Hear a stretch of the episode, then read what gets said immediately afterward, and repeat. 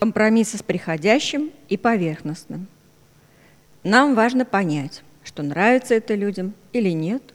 На самом деле они уже связаны обязательствами и компромиссами, обычно бессознательно, со множеством вещей, которых не могут избежать.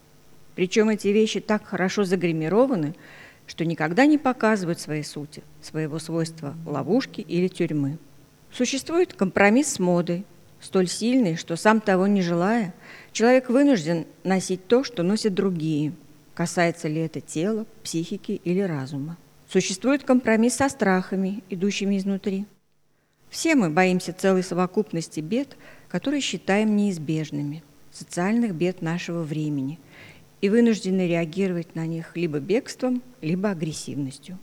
Существует компромисс с мыслями других – когда какая-то идея, какой бы она ни была, завоевывает массы, особенно если она широко распространяется, практически невозможно противостоять ей, не рискуя прослыть сумасшедшим, реакционером, сектантом или кем-то подобным.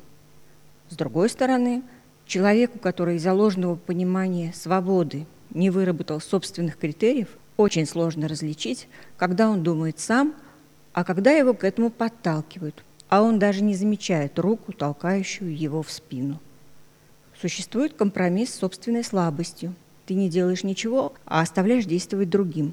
И недостатками, замаскированными под добродетели. Ничего страшного, этого у любого достаточно, со всеми бывает. Существует компромисс с неведением. Дезинформация или манипулируемая информация – приводит к тому, что никто толком не знает, что на самом деле происходит в любой сфере жизни, да и средств для разумного анализа нет.